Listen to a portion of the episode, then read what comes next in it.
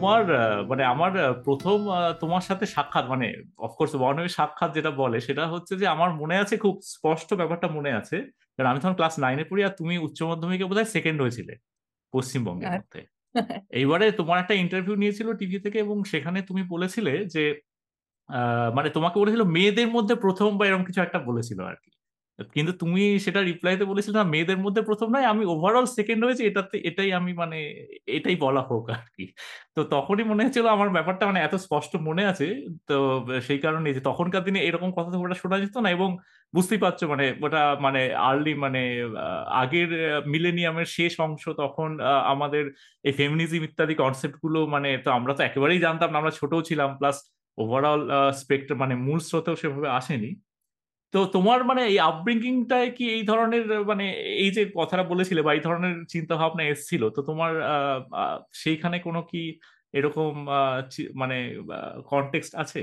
ওকে, তো আমি আমি বড় হয়েছি শিলিগুড়িতে। শিলিগুড়িও নয়, আমি বড় হয়েছি শিলিগুড়িরও প্রায় দশ কিলোমিটার ভিতরে বাগডোগরার দিকে শিব মন্দির বলে একটা এলাকায়। তো সেখানে নর্থ বেঙ্গল ইউনিভার্সিটি উত্তরবঙ্গের মোটামুটি বড় ইউনিভার্সিটি।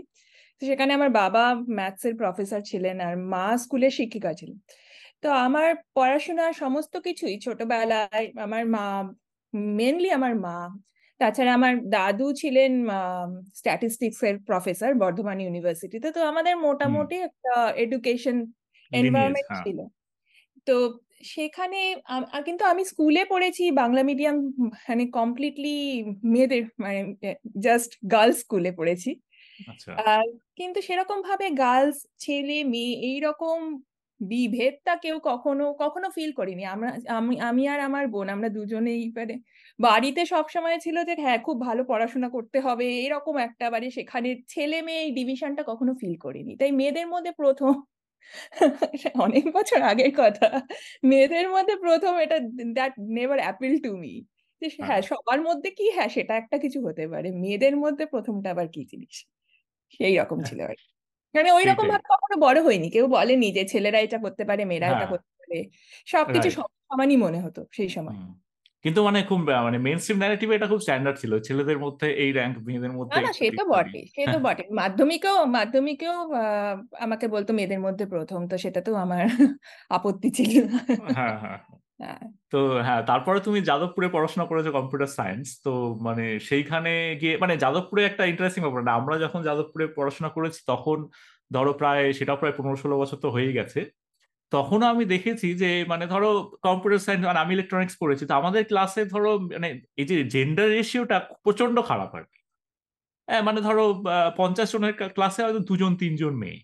হ্যাঁ তো আমি জানি না তোমাদের সময় কীরকম ছিল মেবি সিমিলার হ্যাঁ, বা এইরকম সিমিলারই ছিল। আর আমি বলছি তো আমি তো গার্লস স্কুলে পড়তাম না? তো আমার আমি চারিদিকে অভ্যস্ত ছিলাম সমস্ত মেয়ে দেখতে তো তার জন্য আমি ডিভিশনটা বুঝিনি যে ছেলে কি ছেলে মেয়ের ডিভিশনটা আমি বুঝিনি সেই হ্যাঁ। সময়। তো প্রথম সেই ডিভিশনটা বুঝলাম যাদবপুরে এসে। তো আচ্ছা। যাদবপুরে আমি কম্পিউটার সায়েন্স পড়ব ভেবেছিলাম না। আমি ভেবেছিলাম আমি কেমিস্ট্রি পড়ব। আমার কেমিস্ট্রি পড়ার ভীষণ শখ ছিল। যাই হোয়াট এভার ফর সার্কামস্টেন্স সিচুয়েশনের জন্য আমি কম্পিউটার সায়েন্স পড়েছি। তো সেই কম্পিউটার সায়েন্সে এসে আমি দেখলাম যে ষাট জনের ক্লাসে হচ্ছে ছটা মেয়ে। তাও অনেক। তাও অনেক তাও অনেক। তোমাদের এই ইটিসি তে সেই সময় মনে হয় একটা মেয়ে ছিল। হ্যাঁ ওরমই থাকে। মেকানিক্যাল মেকানিক্যালে তো মেয়ে মেয়ে থাকতো কি থাকতো না সেটাতেই সেটাতেই সন্দেহ ছিল। তো হ্যাঁ তো সেই বিশাল জেন্ডার গ্যাপটা আমি প্রথম দেখেছি যাদব যাদবপুরে কলেজ কলেজে। হ্যাঁ। তো সেইখানে তোমার কীরকম মানে কখনো এরকম ব্যাপারটা মানে হয়েছে? মানে আমি মানে একটা স্ট্রাইকিং ব্যাপার হচ্ছে যে তখন যেরকম দেখেছি এখনও কিন্তু যে খুব চেঞ্জ হয়েছে তা নয়। মানে আমি রিসেন্টলি একদিন যাদবপুর ক্লাস নিতে গেছিলাম সেই পুরো ক্লাসে একটা কি দুটো মেয়ে আর কি। মানে এই এই যে ইঞ্জিনিয়ারিং বা স্টেম এর মধ্যে এই যে মানে আমরা কথাবার্তা তো এখন অনেক বেশি বলছি এইসব নিয়ে বা বিভিন্ন অ্যাকশনও নেওয়া হচ্ছে চেঞ্জ হয়নি খুব একটা। কিন্তু তোমার যখন ওই সময়টা ছিল মানে তখন কি তোমাকে মানে কিছু একটা ডিস্টিংশন কিছু ফিল করেছিল বা পড়ার মধ্যে মানে যাদবপুর তো প্রোগ্রেসিভ তথাকথিত ইউনিভার্সিটি মানে স্টিল না না ডিস্টিংশন তো ফিল করতাম না। আমরা ছ হ্যাঁ। ছজন মেয়ে ছিলাম একসাথে এক বেঞ্চে বসতাম আর বাকি ছেলে ছেলেরা সব অন্য বেঞ্চে বসতো। তো সে একটা বিশাল ডিস্টিংশন তো ছিলই। আর তাও স্টিল তুমি যেরকম বলছো যে উই ওয়ার লাকি যে আরও পাঁচটা পাঁচটা পাঠিনি ছিল ছিল সেই ক্লাসে কিন্তু স্টিল আর সেটা শুধু পড়াশোনার ক্ষেত্রে নয় সমস্ত দিক দিয়েই it was like a very biased environment like ছেলেরা কি ছেলেরা and মেয়েরা ভার্সাস মেয়েরা it was. Like very different. যাদবপুরে যাদবপুরে যা দেখেছি। তবে প্রফেসররা বলব যে তারা তাদের মধ্যে থেকে কিন্তু কখনো কিছু ফিল করিনি। তারা কিছু আলাদাভাবে ট্রিট করছে ছেলেদেরকে ভার্সাস মেয়েদেরকে। সেই দিক দিয়ে কিন্তু যাদবপুর প্রোগ্রেসিভই ছিল। হ্যাঁ কিন্তু যে ওইরকম বায়াস থাকলে তো অবভিয়াসলি তুমি কজনের সাথে প্রজেক্ট করব বা কিছু করব সেক্ষেত্রে সমস্ত কিছুতে একটুখানি লিমিটেশন তো এসে যায়। মানে সেই রকম ভাবে যখন তুমি দেখছ না তোমার মতন মানে বেশিরভাগটা এরকম জেন্ডার জেন্ডার বায়াসড হয়ে গেলে ওই জিনিসগুলো আসে আর কি কিন্তু আদারওয়াইজ হুম, আর কি বলব? মানে সেরকম ভাবে কিছু অ্যাড করার মতন কিছু নেই। কিন্তু ওই রকম টেন পার্সেন্ট যখন উইমেন তখন হ্যাঁ, টেন হ্যাঁ। Percent women will feels different like it we were feeling different ah, সেই সময় খুব ছোট ছিলাম তো অত অত বুঝতামও না যে সেই ডিফারেন্সের পার্সপেক্টিভটা কিন্তু আহ, সেখানে তো ক্লাস করতাম না এমন তো নয় যে ওয়ান ওয়ান টু ওয়ান কোনো ইন্টারাকশন করছি কোনো প্রফেসরের। সঙ্গে এবং সেখানে আরেকজন আমার কোনো মেল পার্টনার রয়েছে যাকে প্রফেসর বেটার ট্রিট করছে আমাকে করছে না সেই হ্যাঁ। জিনিসগুলো আন্ডার গ্রাজুয়েটে অতটা অতটা আসে না তাই হ্যাঁ। সেইভাবে সেরকম কিছু ফিল করিনি যেটা অসুবিধা হতো যে ক্লাসে এত কম মেয়ে তো সেই জিনিসটা সেই সেই রকম একটা ডিভিশন ছিল। সেই ডিভিশনটা ওয়াজ ট্রাভেলিং। আর মানে যাদবপুরে ওভারঅল মানে তোমার তোমার কম্পিউটার সায়েন্সে পড়েছো এবং তারপরে তুমি আইআইটি কানপুরে গেছো। তো তোমার মানে যে কম্পিউটার সায়েন্সকে মানে ভালোবাসতে শুরু করলে কবে থেকে? বা তুমি হায়ার স্টাডি করবে সেই সেই রকম হ্যাঁ তো আমার আমার ক্ষেত্রে আমি যেহেতু বড় হয়েছি আমার বাবাকে দেখেছি বাবা রিসার্চ করার চেষ্টা করছে ম্যাথসে আমার মা কেমিস্ট্রি পড়াতেন। স্কুলে আহ, দাদু স্ট্যাটিস্টিক্স এর স্ট্যাটিস্টিক্স এ প্রচুর প্রচুর কাজ করেছেন। তাই ছোটবেলা থেকেই একটা আইডিয়া ছিল যে আমি রিসার্চ করব। কি বুঝতাম না। রিসার্চটা ঠিক কি জিনিস বুঝতাম না। তখন ওই ছোটবেলায় পড়ে না যে জীবনী টিবনী সায়েন্টিস্টদের জীবনী টিবনী তো সেই সব পড়ে ভাবতাম যে একটা কিছু ডিসকভারি করব সেই রকম সেই রকম ব্যাপার। কিন্তু একটা ছোটবেলা থেকে ইচ্ছে ছিল যে আমি পিএইচডি করব রিসার্চ করব। এবং তখন কম্পিউটার সায়েন্স সম্পর্কে তো কোনো আইডিয়াই ছিল না। বাবার ডিপার্টমেন্টে মনে আছে যে একটা একটা রুম ছিল যেখানে দুটো মনে হয় কম্পিউটার ছিল। তো ক্লাস ইলেভেন টুয়েলভে যখন পড়ি তখন অনেক করে আবদার করে বলেছি যে যাব ওখানে গিয়ে একটুখানি কম্পিউটারটাকে একটু অ্যাক্সেস পাওয়া যায় দেখব জিনিসটা কি। মানে টাচ করে একটা বিরাট ব্যাপার আর কি। হ্যাঁ একটা বিশাল বড় ব্যাপার। তো সেই রকম ভাবে ওই ইলেভেন টুয়েলভে মনে হয় কখনো একবার দুবার গিয়ে দেখেছিলাম। তখন বলতো যে কি কি সব কম্পিউটার ল্যাঙ্গুয়েজ আছে বেসিক টেসিক তো সেখানে সেখানে প্রোগ্রামিং ওই একটা দুটো একটু একটু দেখেছিলাম। এর বেশি কম্পিউটার সম্পর্কে কিছু জানতাম না। তো আমার বড় মামা ছিলেন যাদবপুরের কম্পিউটার সায়েন্সের প্রফেসর উনি আমাকে মাঝে মাঝে বলতেন ভীষণ ভালো ভালো সাবজেক্ট ওইটুকুই জানতাম ভীষণ ভালো সাবজেক্ট আমার পড়ার ইচ্ছে ছিল কেমিস্ট্রি মায়ের কাছ থেকে একটু আনইউজুয়াল কেননা কেমিস্ট্রিটা ইঞ্জিনিয়ার মানে ইঞ্জিনিয়ারিং এর ক্ষেত্রে দৌড়ানি থাকে আর কি। হ্যাঁ একদম তাই। কিন্তু আমার যেহেতু মা আমাদেরকে হ্যাঁ সমস্ত কিছু পড়িয়েছেন তো তো মা যেহেতু কেমিস্ট্রি কেমিস্ট্রি টিচার ছিলেন তো তার জন্য আমার কেমিস্ট্রি ভীষণ ভালো লাগতো। মনে হতো ওটাতে আমি ওটাতে আমি রিয়েলি আই ক্যান শাইন সেরকম একটা মনে হতো। তো যাই হোক সিচুয়েশনের বেসিসে কম্পিউটার সায়েন্সে ঢুকলাম এবং তারপরে কম্পিউটার সায়েন্সে ঢোকার পরে অনেক সাবজেক্টের মধ্যে কিছুটা ইনফ্লুয়েন্স করেছে কোন টিচার ভালো পড়াতো। সেই রকম ভাবে কিছুটা ইন্টারেস্ট ইন্টারেস্ট ডেভেলপ করেছে কিন্তু কিন্তু somehow I got inclined towards algorithms সেই সেই সময় অ্যালগরিদমস এর ক্লাস যেগুলো নিয়েছিলাম ডেটা স্ট্রাকচার তারপরে অ্যালগরিদমস এর ক্লাস যেগুলো পড়িয়েছিলেন টিচাররাও খুব ভালো পড়িয়েছিলেন। আর তখন থেকেই খুব ভালো লাগতো। মনে হতো অ্যালগরিদমসটা মনে হতো একটা পাজল সলভ করার মতো মানে খুব ইন্টারেস্টিং তো তার জন্য সেই একটা ইন্টারেস্ট তৈরি হয়েছিল। যদিও বলব যাদবপুরে কিন্তু রিসার্চ কাকে বলে কিছু বুঝিনি সেই সময় সেই সময়। তো প্রথম রিসার্চ জিনিসটা বুঝেছি আইআইটি কানপুরে গিয়ে। সেই আইআইটি কানপুরে গিয়ে ডেটা স্ট্রিমিং এর একটা ক্লাস নিয়েছিলাম।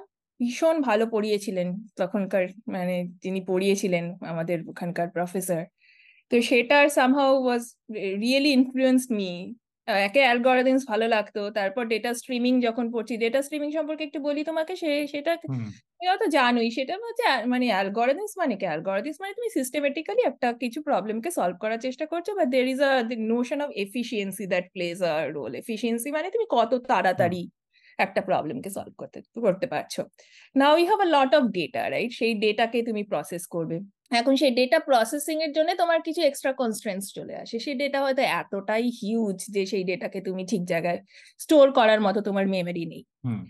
বা ডেটা ইজ এত র্যাপিডলি চেঞ্জিং যে তুমি একটা সলিউশন বললে কিন্তু তোমার ডেটা চেঞ্জ হয়ে গেছে তোমাকে আবার next you have to update your solution and so on right খুব তাড়াতাড়ি সেগুলো করতে হবে। এরকম বিভিন্ন রকমের কনস্ট্রেন্ট চলে আসে। So data streaming was like সেরকমই একটা কনস্ট্রেন্ট ওয়ার্ল্ডে অপারেট করা যেখানে data is really huge you do not have তোমার অতটা মেমরি নেই ডেটাটাকে স্টোর করার জন্য। তাই তুমি পুরো ডেটাটা দেখে তুমি সলিউশন দিতে পারছ না। একটা ডেটার একটা সামারি তৈরি করে তারপর তোমাকে সলিউশনটা প্রপোজ করতে হবে। তো সেই ডেটা স্ট্রিমিং এর ক্লাসটা নিলাম। তখন I saw this aspect of like this constraint like what are the could be different constraints for algorithm design তো সেটা আমাকে ভীষণভাবে আই. ফেল্ট ইন্টারেস্টেড এবং ওটা সেই সময় ওয়াজ আ আপকামিং এরিয়া তাই রিসার্চ করার অনেক স্কোপ ছিল। মানে the there were many interesting problems তাই সেই, আমার প্রথম পেপার হচ্ছে ওই ডেটা স্ট্রিমিং একটা গ্রাফ স্ট্রিমিং এর উপরে একটা প্রবলেমে কাজ করেছিলাম। তো খুব ভালো লেগেছিল, তো সেই, তখন মাস্টার্স করছি, তো ডিসাইডেড যে ওকে পিএইচডি করতে হবে এরপরে নেক্সট বেশ বেশ। তো মানে টিচিং এর কিন্তু একটা বড় ভূমিকা আছে। মানে এটা যখন মানে আই গেস এখন তুমি একজন প্রফেসর রিসার্চার এবং এডুকেটর আর কি অ্যাজ ওয়েল কিন্তু এইটা অনেক সময় আমরা দেখি যে মানে লোকজনের রিসার্চে মানে আমি দেখেছি আর কি মানে সব ফিল্ডে আছে আই গেস যে রিসার্চে এত বেশি ফোকাস বা তার সবসময় মানে টিচিংটাকে কতটা মিনিমাইজ করা যায় কতটা। কিন্তু মানে এই যে তুমি বললে যে টিচাররা কি পড়াচ্ছেন কতটা ভালো পড়াচ্ছেন এগুলো কিন্তু খুব ফান্ডামেন্টাল আমার নিজের ক্ষেত্রে সত্যি একদমই। যে তুমি মানে এই যে ইনিশিয়ালি তো তুমি পুরো তোমার কাছে পুরো ল্যান্ডস্কেপটা ক্লিয়ার নয় এবারে তুমি যে যেইভাবে অ্যাক্সেস করতে পারছ মানে এটাও কাইন্ড অফ ওই স্ট্রিমিং এর মতোই আর কি মানে ডেটা অনেকটা তুমি পাচ্ছ এইটুকুই কিন্তু কতটা ভালো কোয়ালিটির পাচ্ছ সেটার উপর কিন্তু নির্ভর করে তুমি ইনফারেন্স নিচ্ছ তাই না? ভীষণ ভাবে টিচাররা। যেরকম ভাবে লাইফকে ইনফ্লুয়েন্স করতে পারে আমার মনে হয় মা বাবারাও সেরকম ভাবে পারে না কারণ আর সেই জিনিসটা যাদবপুরে কিছু ভালো টিচার পেয়েছিলাম। আইআইটি কানপুরে তো বললাম ডেটা স্ট্রিমিং এর ক্লাসে যিনি পড়াতেন উনি ভীষণই ভালো পড়াতেন। তারপরে ইউএসএ তে এসে দেখে অ্যাকচুয়ালি আইআইটি কানপুর থেকেই বলব যে পড়ানোর পড়াশোনার ব্যাপারটা অনেক সিস্টেমেটিক ছিল। যাদবপুরে একটুখানি সিস্টেমের অভাব ছিল। মানে কিছু ক্লাস হতো কিছু ক্লাস হতো না। যাদবপুরের ক্যারেক্টারিস্টিক যাদবপুরের ক্যারেক্টারিস্টিক রাইট সেটা সবাই সবাই জানে। তো যেই ক্লাসগুলো হয়েছে যারা ভালো পড়িয়েছে তার মধ্যে ভাগ্য ভালো যে অ্যালগরিদম থিওরি ক্লাসগুলো কিছুটা হলেও যারা পড়িয়েছিলেন ভালো মন দিয়ে পড়িয়েছিলেন তো তার। জন্য সেটা ছিল মনে। কিন্তু ইউএসএ তে আসার পরে কিন্তু আমি দেখলাম যে হ্যাঁ সেটা ঠিকই যে it's like a really research university সবাই ভীষণ ভাবে সেটা মেরিল্যান্ড তাই তো? মানে জাস্ট ফর মেরিল্যান্ড কলেজ মেরিল্যান্ডে হ্যাঁ মেরিল্যান্ড কলেজ পার্কে গেছিলাম পিএইচডি করতে। রিসার্চ অ্যাক্টিভ কিন্তু teaching is a everybody takes teaching very seriously very seriously হ্যাঁ। হ্যাঁ আর সেখানেও আমি অ্যাপ্রক্সিমেশন অ্যালগরিদমস র্যান্ডমাইজ অ্যালগো যত রকমের অ্যালগরিদমস লাগানো যা যা কোর্স পেয়েছি সব সব নিতাম। এবং সেখানে যারা পড়িয়েছেন তারা সবাই ভীষণ ভীষণ ভালো ভালো পড়িয়েছেন। তাই থিওরির কোর্স আমি যা যা পড়েছি যতজনের কাছে পড়েছি সবাই এত ভালো পড়িয়েছেন এত মন দিয়ে পড়িয়েছেন যে সেটার ইনফ্লুয়েন্স আমার লাইফে খুব খুবই খুবই খুবই বেশি। তুমি যেটা বলছো যে টিচারদের ইনফ্লুয়েন্স স্টুডেন্ট সমস্ত কিছু সেই ছোট্ট থেকে তুমি প্রাইমারি স্কুল থেকে বলো পরে হায়ার এডুকেশন বলো একেবারেই একেবারেই। সব জায়গাতেই বিশাল ইনফ্লুয়েন্স হ্যাঁ আমার মেয়ে এখন স্কুলে যায় ক্লাস ওয়ানে পড়ে তো ওকেই দেখি যে মানে টিচার মানে একজন টিচারকে শপিং মলে দেখা হলো বলছে মানে বিশ্বাস করতে পারছে না। এত এত মানে অবাক হয়েছে আর কি এত আনন্দ পেয়েছে। তো ওই ব্যাপারটা ছেলেমেয়েরা টিচাররা যা বলে যা বলে সেটা শুনে না। একদম একদম। বাবা মারা হ্যাঁ। হ্যাঁ বললে শুনবে না হ্যাঁ কিন্তু ঠিক বললে ঠিকই। শুনবে। ঠিক ট্রু হ্যাঁ হ্যাঁ। না তো তুমি এই মেরিল্যান্ডে যখন গেলে প্রসেস আমি মানে আমি কিছুটা অ্যাকচুয়ালি মানে তোমার মাস্টার আমার মাস্টার পবিত্র মিত্র কাছে কিছুটা জানি। এই কারণে আমি হয়তো আচ্ছা তোমাকে আচ্ছা। তখন যোগাযোগ করেছিলাম আমি যখন অ্যাপ্লাই করছিলাম। তো এই আচ্ছা। প্রসেসটা আমার মনে হয় যে আমাদের অনেক মানে কিছু যারা ছেলে দর্শক বা শ্রোতা আছে যারা মানে পূর্ণ সুবিধা হয়। মানে তুমি যখন অ্যাপ্লাই করেছিলে তুমি কি ধরনের ভাবনা চিন্তা নিয়ে করেছিলে বা তুমি কোনো পার্টিকুলার কলেজ বেসিস অ্যাপ্লাই করেছিলে নাকি পার্টিকুলার টপিক বেস অ্যাপ্লাই করেছিলে এই ধরনের? আমি বলতে পারি আমি কি কি করেছিলাম কিন্তু সেটাই যে সবাই সবাই সবাই সবাই- করবে সেরকম না কারণ আমার সিচুয়েশনটা একটুখানি ডিফারেন্ট ডিফারেন্ট ছিল। ওকে সো আমি তোমাকে যেমন বললাম ছোটবেলা থেকে সার্চ করব পিএইচডি করব সেইগুলো কিন্তু ছোটবেলা থেকে ভাবতাম। যেহেতু বাড়িতে একটা এনভায়রনমেন্ট ছিল সেরকম ভাবে কিন্তু সবসময় ভেবেছি যে আমি ইউএসএ তে যাব সেই জিনিসটা কিন্তু কখনোই ভাবিনি। ভেবেছিলাম যে ইন্ডিয়াতেই রিসার্চ ইন্ডিয়াতেই পিএইচডি করব। আমি যাদবপুরের পরে আচ্ছা। টিআইএফআর এ পরীক্ষা হয় টিআইএফআর এ ভেবেছিলাম টিআইএফআর এ পেয়েছিলাম তো টিআইএফআর এ পিএইচডি করব। সেরকম একটা ভাবনা চিন্তা ছিল।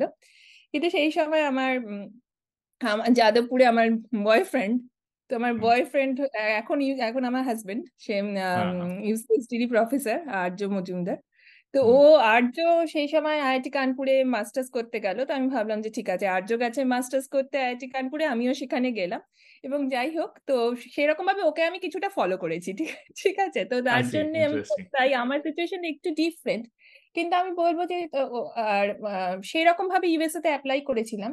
কিন্তু ওই সময় আমি ওই মাস্টার্স এর সময় I really tried hard like data streaming এর যে ক্লাসটা নিয়েছিলাম যে সেই ক্লাসটাতে যেটা বলছিলাম যে সেটা খুব আপকামিং এরিয়া ছিল।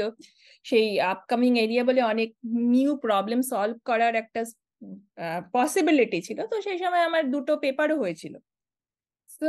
দোজ টু পেপার্স হেল্পড তো সেই দুটো পেপার আর সেখানে কিছুটা I ফ্যাকাল্টিতে কিছুটা গাইডেন্স পেয়েছিলাম যে কীরকম ভাবে অ্যাপ্লাই করব টরবো।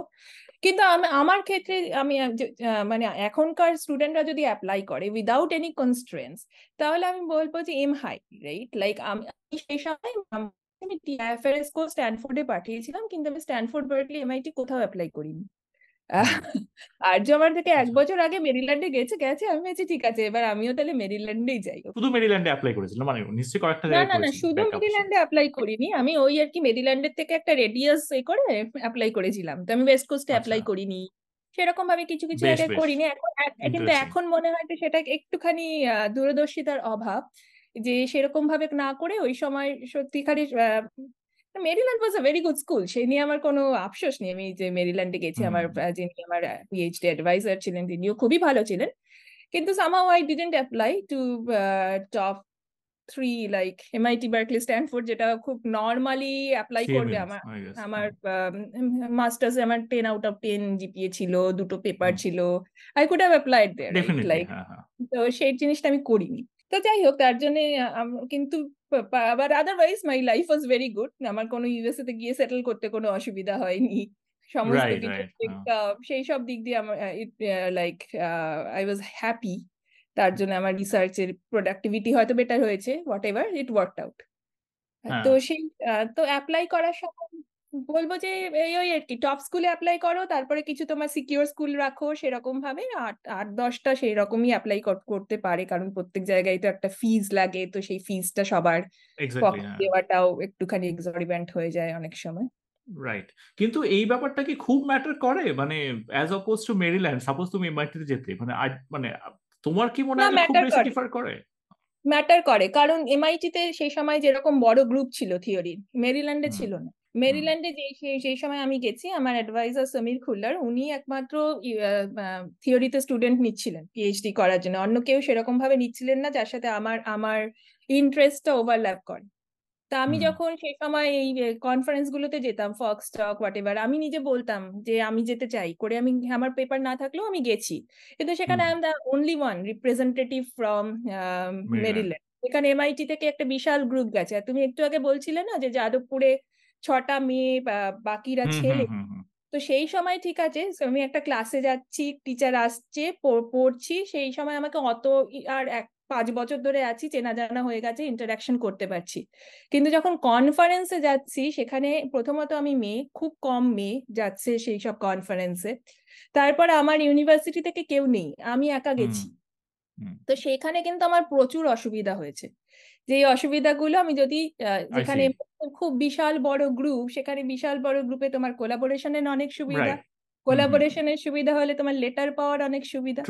এই সমস্তগুলো কিন্তু ওই যে ডিস্টিংশনটা আমি কিন্তু ওই ইউএসএ তে গিয়ে প্রথম বি- বড়ভাবে হুম, ফেস করেছি। কারণ সেই সময় আমি নিজেকে রিসার্চ ওয়ার্ল্ডে এস্টাবলিশ করার চেষ্টা করছি। হ্যাঁ হ্যাঁ। মানে এইটা মানে তার মানে আমি যেটা তোমার মানে যে জিসটা পেলাম সেটা হচ্ছে যে মানে এই যে বড় নামের চেয়ে বেশি হচ্ছে গ্রুপের কোয়ালিটি এবং স্ট্রেংথ মানে এইটা বেশি ম্যাটার করে। ফর এক্সাম্পল এই ধরো র্যাঙ্কিং কালচারটা তো খুব আমেরিকান আর কি। মানে এই ধরো এই যে মানে ভীষণ হায়ারার্কিক্যাল কালচার এই যে আইভি লিগ ত্যানা ভীষণ। এবার আমি তো ইউরোপে পিএইচডি করেছি আমি ইউরোপে দেখেছি ইন জেনারেল এই ব্যাপারটা অনেক বেশি ডিসেন্ট্রালাইজড মানে হ্যাঁ অনেক অনেক ভালো এবং এবং এবং মানে এমন নয় যে তুমি মানে অ্যাজ অপোজ টু তুমি জার্মানিতে তুমি চট করে টপ ফাইভ র্যাঙ্কের ইউনিভার্সিটির নাম কিন্তু চট করে বলতে পারবে না আর কি। কেননা মানে ওদের ওইরকম ব্যাপারটা নেই যে এমআইটি বা ইত্যাদি এই ব্যাপারটা। তো আমি দেখেছি যে কিছু কিছু সাবজেক্টে এমন কিছু কিছু গ্রুপ বেশি ফ্লারিশ করে। এবং এটা এটা ডেফিনেটলি তার কিছু গভর্নমেন্ট পলিসি আছে। মানে আমি ডেনমার্কে পিএইচডি করেছি ডেনমার্কে ইন জেনারেল যেমন মানে যেহেতু ওখানে একজন মানে ল্যান্ডমার্ক লোক আছে তার জন্য মানে ওই গ্রুপটা প্রচণ্ড ফ্লারিস্ট প্রচণ্ড বড় মানে প্রচুর ফান্ডিং যেটা বললে কনফারেন্সে যাওয়ার এবং গ্রুপ হিসেবে যাওয়া। মানে যেখানেই হ্যাঁ। যাচ্ছি মানে এখন মানে অরুস থেকে যখন কনফারেন্সে যায় তখন হচ্ছে কুড়ি জন কনফারেন্স অ্যাটেন্ড করে একটা গ্রুপ থেকে আর কি। মানে ইটস হিউজ এইটা ম্যাটার করে ডেফিনেটলি আর কি। অন দ্য আদার হ্যান্ড হ্যাঁ মানে অনেক সময় কি হয় যে মানে আমি যেটা দেখেছি যে বড় স্কুলে গেলে মানে আমি কিছু জাস্ট মানে এটা পার্সোনাল মেবি কিছু এক্সাম্পল দেখেছি মানে it's easy to get crowded out আর কি। মানে তুমি ওই ক্রাউডের মধ্যে মানে ইউ ফিল ওভারওয়েলড অ্যান্ড মানে অলসো মানে ডিপেন্ডস পার্সন টু পার্সন আর কি। মানে সেটা আমার পার্সোনালি মনে হয় যে মানে ইন জেনারেল গ্রুপটা সবচেয়ে বেশি ম্যাটার করে আর যে কি কাজ করতে যাচ্ছি যেহেতু মানে আই গেস আমার ব্যাপারটা মানে একটুখানি মানে আমি খুব ফোকাস ছিলাম যে আমি ক্রিপ্টোগ্রাফিতে কাজ করব আর কি। সুতরাং ক্রিপ্টোগ্রাফি এবং আমি যখন কাজ করতে শুরু করেছি ক্রিপ্টোগ্রাফি খুব কম জায়গায় ছিল আর কি। মানে একজন প্রফেসর বা এরকম মানে তখন এমআইটিতেই বোধ হয় সেই শাফি গোল্ডওয়াসের একমাত্র কাজ করছেন এরকম টাইপের মানে খুব কম লোক অ্যাক্টিভলি কাজ করতেন আর কি। তো সেই ক্ষেত্র থেকে মানে খুব কম জায়গায় খুব কম পজিশন ডেফিনেটলি এবং সেইটা একটা ব্যাপার ছিল এবং এই ক্রিপ্টোগ্রাফি এমন একটা ব্যাপার যেটা হচ্ছে যে মানে well balance between Europe and America মানে নট রিয়েলি মানে এখন এখন হয়তো ইন্ডিয়াতে অনেক ফ্লারিশ করেছে আর কি কিন্তু ইন জেনারেল ওটা আমেরিকা সেন্ট্রিক অতটা নয় আর কি। তার ফলে এই জিনিসটা কিছুটা একটা ম্যাটার করে। স্টিল মানে অ্যাপ্লাই করার সময় মানে তোমার যে চিন্তা ভাবনাটা ছিল এটা ডেফিনেটলি ট্রু যে মানে একটা জায়গায় গিয়ে একই কাজ করে মানে বার্কলেতে আমি যখন ছিলাম তখন দেখেছি যে ওইখানে গ্রুপটা কত হেল্প করে মানে হ্যাঁ স্টুডেন্টদের হ্যাঁ। নিজেদের মধ্যে ইন্টারাকশন নিজেদের মধ্যে কোলাবোরেশন হ্যাঁ। রাইট লাইক তুমি কোলাবোরেশন অপরচুনিটিটা এতটা বেশি পাচ্ছো প্রচণ্ড ভালো হ্যাঁ? যখন তুমি গ্রাজুয়েট করছ আমি আমি মেরি আমি আমি ভীষণভাবে মোটিভেটেড ছিলাম ছোটবেলা থেকেই বলছিলাম যেটা যে আই ওয়াজ রিয়েলি লাইক এবং যখন আমি পিএইচডি করতে গেছি আই ওয়াজ ভেরি ড্রিভেন তাই তাই সেক্ষেত্রে কিন্তু আমাকেও প্রচুর কিন্তু পরিশ্রম করতে হয়েছে যে কার কাছ থেকে আমি লেটারটা নেব?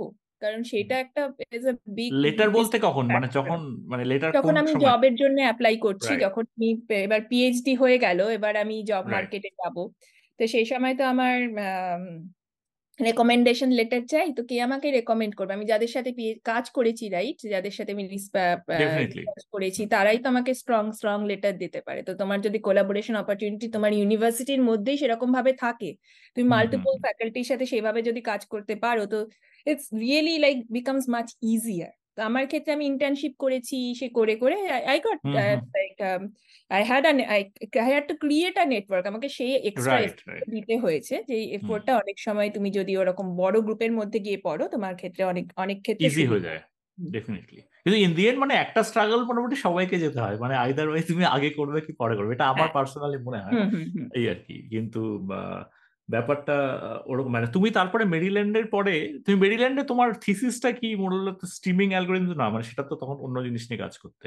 হ্যাঁ স্ট্রিমিং অ্যালগরিদমসটা আমি ওই আইআইটি কানপুরে সেই সময় ওই শিখে ওই গ্রাফ স্ট্রিমিং এ কাজ করেছিলাম। তারপরে আমি ওইখানেই ওই ওই সময় অ্যাপ্রক্সিমে বিজয় বাজিরানির একটা অ্যাপ্রক্সিমেশন অ্যালগরিদমস এর বই ছিল। তো যেহেতু স্ট্রিমিং এর বেশিরভাগ জিনিসই অ্যাপ্রক্সিমেশন অ্যাপ্রক্সিমেশন মানে তুমি প্রবলেমটার এক্সাক্ট সলিউশন দিচ্ছ না কাছাকাছি একটা সলিউশন দিচ্ছ। তার বদলে you are gaining lot of in efficiency সেটা তোমার স্পেস কমপ্লেক্সিটিতে মানে কতটা মেমরি লাগছে সেক্ষেত্রেও you are gaining like efficiency টাইমের ক্ষেত্রে তুমি রানিং টাইমের ক্ষেত্রে you are gaining efficiency by giving approximate solution তো সে অ্যাপ্রক্সিমেশন অ্যালগোরিদমসে সেই বইটা পড়ছিলাম এবং স্ট্রিমিং এর কিছু কিছু জিনিসপত্র শিখেছি।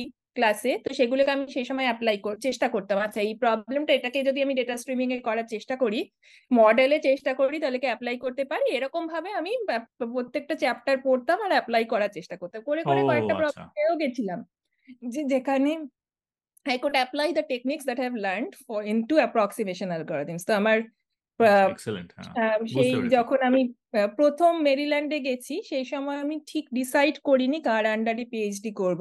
তো সেই সময় আমি নিজে নিজেই প্রায় ওই রকম আমার ফার্স্ট একটা পেপার লিখেছিলাম সেট কভার এটা হচ্ছে set cover in the streaming setting set cover হচ্ছে একটা খুব বেসিক অ্যাপ্রক্সিমেশন এনপিআর প্রবলেম যেটার জন্য তুমি অ্যাপ্রক্সিমেশন অ্যালগোরিদমস এর বই সেট কভার দিয়ে শুরু হয়। আর data streaming is a new model তাই সেই দুটোকে মিলিয়ে future that was picked up quite a bit অনেকে সেটার উপরে কাজ করেছে যে এরকম এনপিআর প্রবলেম এর স্ট্রিমিং সেটিং এ। তো ওই সময় আমি করেছিলাম একদম জাস্ট ভেরি নাইভলি আমি অ্যাপ্রক্সিমেশন অ্যালগোরিদম শিখেছি ডেটা স্ট্রিমিং শিখেছি দেখা যাক দুটোকে অ্যাপ্লাই করা যায় নাকি। তো সেইভাবে করতে করতে ওখানে মেরিল্যান্ডে কেউ ডেটা স্ট্রিমিং এ করাতেন না। মানে কেউ ছিল না যার যিনি যার কাছে আমি ডেটা স্ট্রিমিং এর সেই ইন্টারেস্টটা কন্টিনিউ করতে পারি। কিন্তু সমীর খুল্লার অ্যাপ্রক্সিমেশন অ্যালগোরিদমস কাজ করছিলেন। অরবিন্দ শ্রীনিবাসন ছিলেন যিনি র্যান্ডমাইজ অ্যালগোরিদমস কাজ করছিলেন, তো তাদের সাথে আমার ইন্টারেস্ট ম্যাচড তার জন্য সেই সময় আমি অ্যাপ্রক্সিমেশন অ্যালগোরিদমস র্যান্ডমাইজড অ্যালগোরিদমস ওতে কাজ করা শুরু করি। তাই আমার পিএইচডি থিসিসও সেই সেই দিকেই কিছু কিছু কাজ আমার পিএইচডি থিসিসের যেগুলো মেন কাজ, তার মধ্যে এক, এক- এক- একটা কাজ ছিল যে লোভাস লোকাল লেমা সেটা, সেটাকে ইউজ করে তুমি অনেক রকম but it you you can show many uh, existence of rare phenomena kind of um, মানে probabilistic proof দিতে পারো যে কোনো কিছু জিনিস এক্সিস্ট করে তো সেই সেই Lovasz local lemma existential kind of kind of a thing তো সেটাকে আমরা একটা algorithmic version of Lovasz local মা দিয়েছিলাম। আচ্ছা কনস্ট্রাকটিভ হ্যাঁ। Constructive version of Lovasz local lemma that was one of my one of our work আমার PhD থিসিসে এবং সেটাকে অ্যাপ্লাই করে তখন we got many new results in approximation algorithms resource allocation অ্যালোকেশনে যে তোমার লিমিটেড রিসোর্সেস আছে সেটাকে তুমি কীভাবে অ্যালোকেট করবে। যা সে ধরো তুমি কিছু like you you want to schedule some scheduling problems যেখানে তুমি জব স্কেডিউল করতে চাইছো। সেখানে কিছু কনস্ট্রেন্স রয়েছে মেশিন কনস্ট্রেন্স রয়েছে। তো সেখানে তুমি কীরকম ভাবে জব স্কেডিউল করবে কোনটা বেশি important what ever what ever সেরকম অনেক স্কেডিউলিং রিসোর্স অ্যালোকেশন প্রবলেমে ওই আমাদের ওই constructive version was very helpful so that was one part in my in my thesis আরেকটা ছিল র্যান্ডমাইজড অ্যালগোরিদমস মানে বেশিরভাগ এনপি হার্ট প্রবলেম বেশিরভাগ প্রবলেমই যেগুলো if they are NP hard right you have to give approximation solutions অ- অনেক ক্ষেত্রেই তুমি you you use is linear programs semi definite program সেগুলোকে মডেল করার জন্য এবং তারপর ইউ ডু র্যান্ডমাইজ রাউন্ডিং যে কিছু ফ্র্যাকশনাল সলিউশন পেলে কিন্তু ইন্টিজার সলিউশন ফেরত দিতে হবে। তো সেই ক্ষেত্রে we propose some new idea of randomize like dependent rounding সে সেটাও আরেকটা পার্ট ছিল তো মোটামুটি randomize algorithms approximation algorithms resource allocation এসব নিয়ে আমার পিএইচডির থিসিস মানে এক্সিস্টেন্স ধরে নিয়ে তুমি তার কনস্ট্রাকশন existence ধরে নিয়ে construction দিয়ে construction that was one part and other part Hmm. was like developing new uh, mm, techniques for uh, providing approximate like better approximations Hmm. of NP hat problems তো সেই এই যে প্রবলেমগুলো choose করছ এগুলো কি কোনো পার্টিকুলার অ্যাপ্লিকেশন ওরিয়েন্টেড নাকি এনিথিং তো সে হ্যাঁ তো পিএইচডির ক্ষেত্রে যেটা হয়েছিল আমার মানে সেই প্রথম দিকে প্রবলেমগুলো এসেছিল কিন্তু আমার অ্যাডভাইজারের কাছ থেকে। অ্যাডভাইজার সে সময় স্কেজুলিং এ কাজ কর কাজ করতো।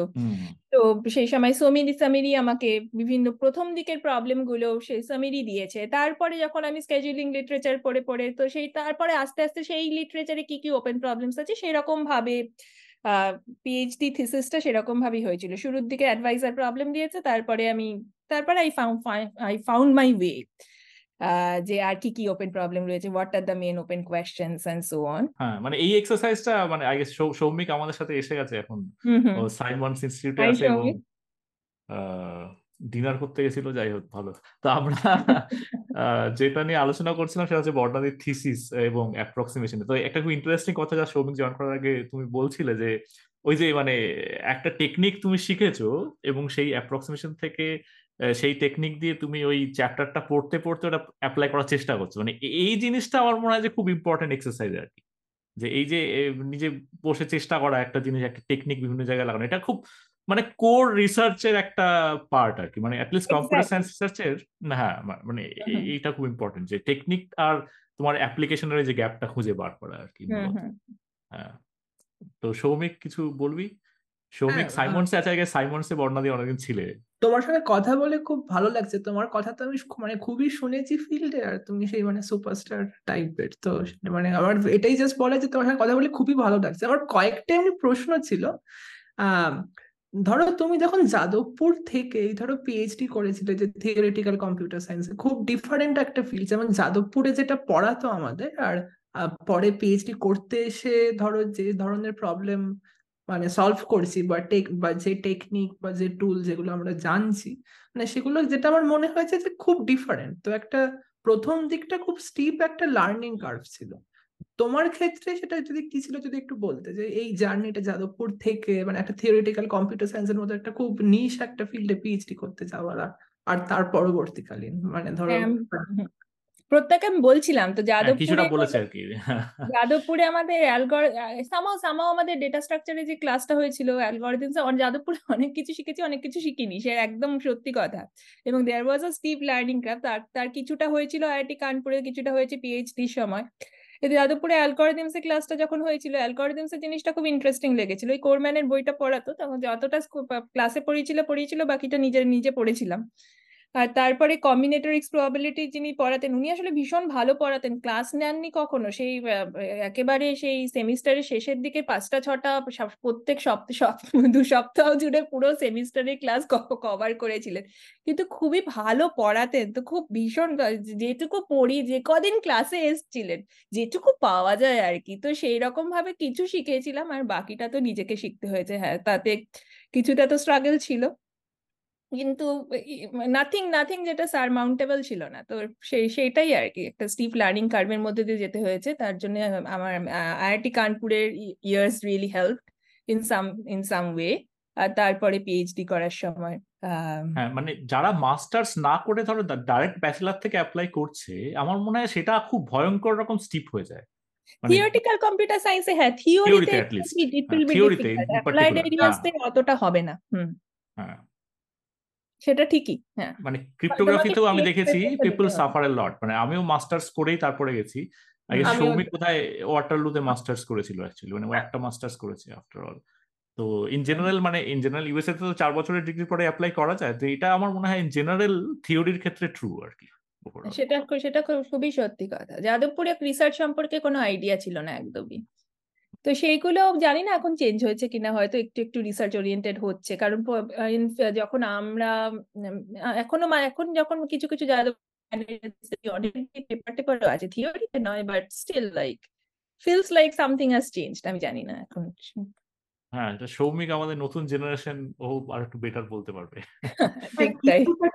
হয়তো চেঞ্জ হয়েছে আর কি মানে আমাদের সময় মানে থার্ড ফোর্থ ইয়ারে মানে রিসার্চে একটা ফোকাস থাকতো। সবারই মানে সবাই কোনো না কোনো প্রফেসরের কাছে কোনো একটা প্রজেক্ট বা সামার ইন্টার্নশিপ করতে যেত। আর। সবাই জানতো যে যখন মানে যদি গ্র্যাড স্কুলে পরে অ্যাপ্লাই করতে হয় বাইরে তখন কিছু মানে মানে কিছু প্রজেক্ট করা থাকলে বা কিছু রেকমেন্ডেশন থাকলে ভালো জায়গা থেকে তাহলে হয়তো হেল্প করবে। তো সেই ব্যাপারগুলো ইয়েটা বেড়েছিল আর কি কনসিয়াস বলে। সেটা বেড়েছে। বর্ণাদিকে একটা প্রশ্ন করব যে, বর্ণাদি তুমি মানে তুমি নিজে যখন পড়াও বা যখন রিসার্চ করো, তোমার ভিশন বা ফিলোসফি কি থাকে? আচ্ছা সেই টিচিং টিচিং ভিশন আর রিসার্চ ভিশন একটুখানি তো ডিফারেন্ট এবং সেই টিচিং ভিশনটাও ডিপেন্ড করে তুমি কি ক্লাস পড়াচ্ছ। একটা যখন তুমি একটা বিশাল undergraduate class পড়াচ্ছ that's a different vision compare to তুমি যখন একটা গ্রাজুয়েট নিশ কোর্স পড়াচ্ছ। সো আন্ডার গ্রাজুয়েটে আমি লাস্ট পড়ালাম অ্যালগরিদমস এর উপরে। There were four hundred students in the class UC system তো ইউসি সিস্টেমে হ্যাঁ, জানি হ্যাঁ। এরকম স্টুডেন্টস ইউসি সিস্টেমে তো বিশাল বড় বড় লোয়ার ডিভিশন অ্যালগরিদমস ক্লাসে বিশাল ভিড়। তো সেখানে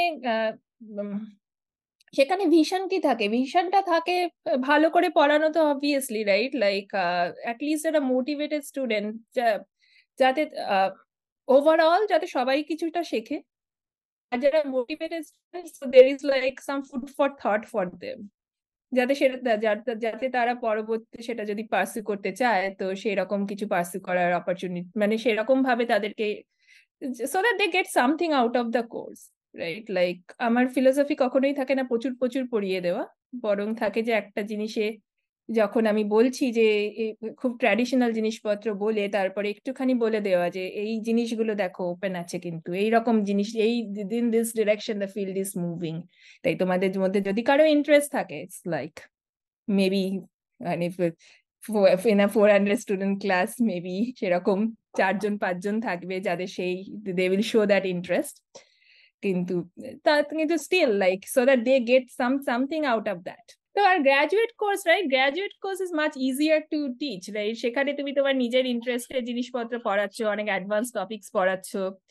আর আর গ্র্যাড স্কুলে যারা এসছে তারা অলরেডি আর ভেরি মোটিভেটেড তাই সেইখানে এক্স্যাক্টলি হ্যাঁ হ্যাঁ like uh, সেখানে পড়ানোর আনন্দটা একটু অন্যরকম। আর you can just like can be very creative undergraduate পড়ানোর সময় you have to be very methodical very organized R graduate কোর্সের ক্ষেত্রে ইউ ক্যান জাস্ট লাইক তোমার ক্রিয়েটিভ উইংসটা তুমি কিছুটা হলেও মেলে দিতে পারো আর কি সেই রকম তোমার যখন আন্ডার গ্রাজুয়েট স্পেশালি পড়াতে গিয়ে তোমার কি মনে হয় যে মানে people are not really interested in learning but more into like what মানে এইটা তাদের কি অ্যাড করবে যে সিভিতে যেটার জন্য তারা জবে মানে ফেভার পাবে? মানে এই জিনিসটা কখনো হ্যাঁ। মনে হয় কি?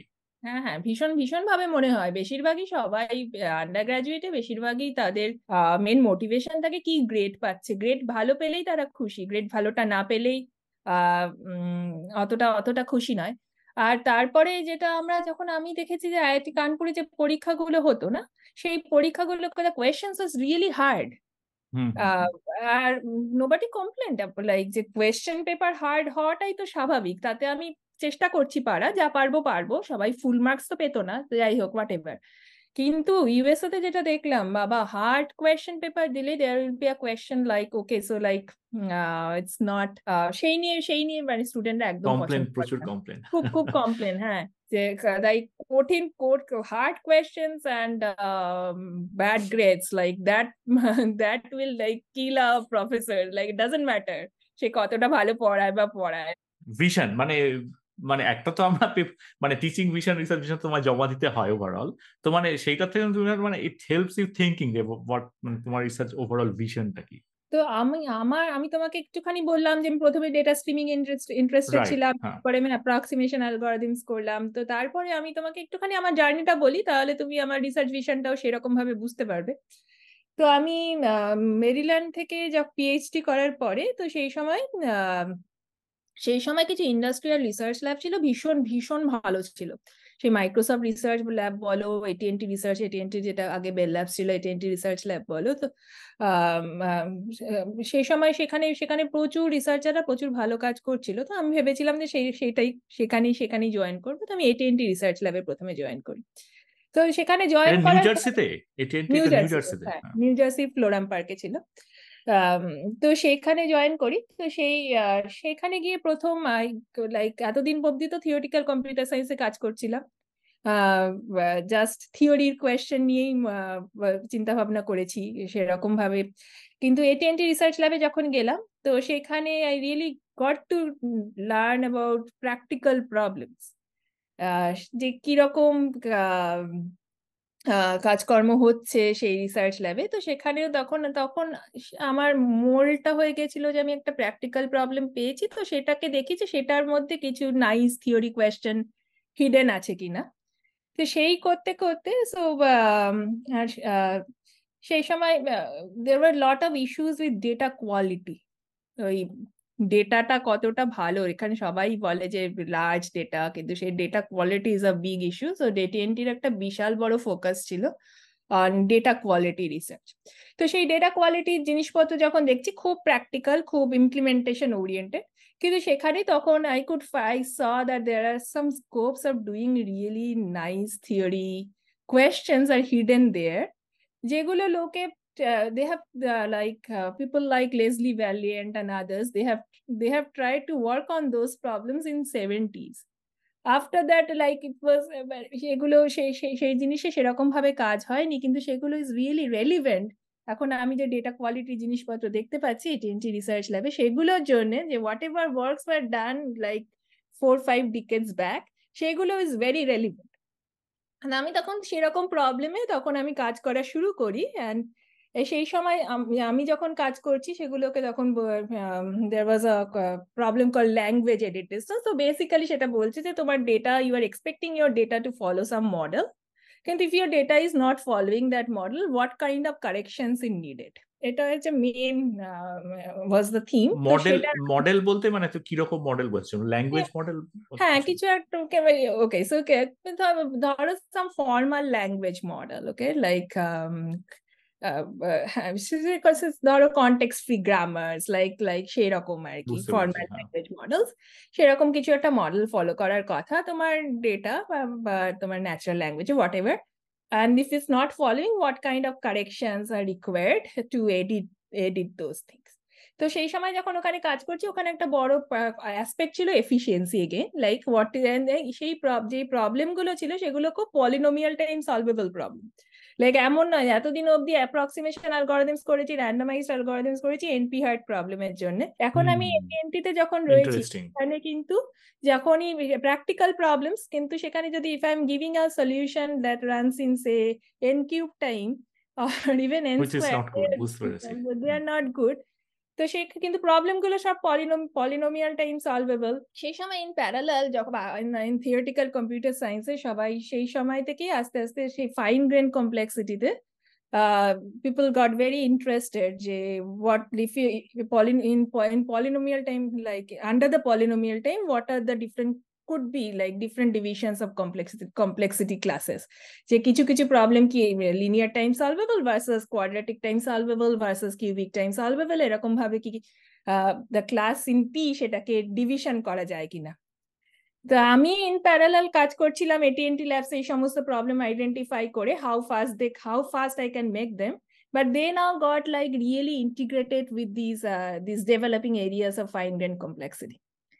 তো তারপরে আমার ইন্টারেস্টটা কিছুটা শিফট করে যায় এই ফাইন গ্রেড কমপ্লেক্সিটিতে সেখানে সেখানে again main motivation is now you are looking at polynomial times problems and you are trying to see what is the best running time possible and if there is a barrier, যখন তুমি solve করতে পারছ না, একটা এনকিউবে আটকে আছো, তখন can you propose a barrier হ্যাঁ what is the what is really stopping you সেটাই হচ্ছে তোমার মেইন আইডিয়া তখন যখন আমি কাজ করতে শুরু করলাম, তখন again like I went back to this like যেই যেই ইনিশিয়াল ফিলোসফি নিয়ে শুরু করেছিলাম ডেটা স্ট্রিমিং শিখেছি অ্যাপ্রক্সিমেশন অ্যালগোরিদমস এর পাতা উল্টে উল্টে দেখছি।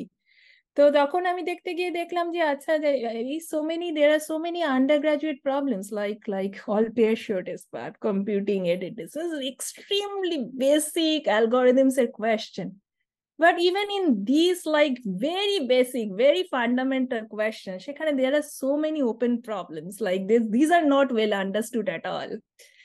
তাই সামহাও মানে আমার আমার যে আমার সেরকম প্রবলেমেই কাজ করতে ভালো লাগে যেটাকে আমি এক লাইনে স্টেটমেন্টে তোমাকে বলতে পারবো যে this is a problem I am working on I don't like to work on variance of problems তো এখনও আমার research philosophy maybe it research philosophy as you can see like আমার রিসার্চের track is like changing and it will change it keeps changing তো এই মোমেন্টে আমি, এই ফাইন্ড এন্ড কমপ্লেক্সিটিতে কাজ করছি, তো সেখানে এখনও এখনও there are like if I open on undergraduate algorithms book I still see there so many basic questions that that people do not know তাই এখনও খুব হট টপিকে যেতে পারছি না। আমি I am still stuck at this basic fundamental questions until I get an answer to all of those আমার মনে আমার হট টপিকে মুভ করা হবে না।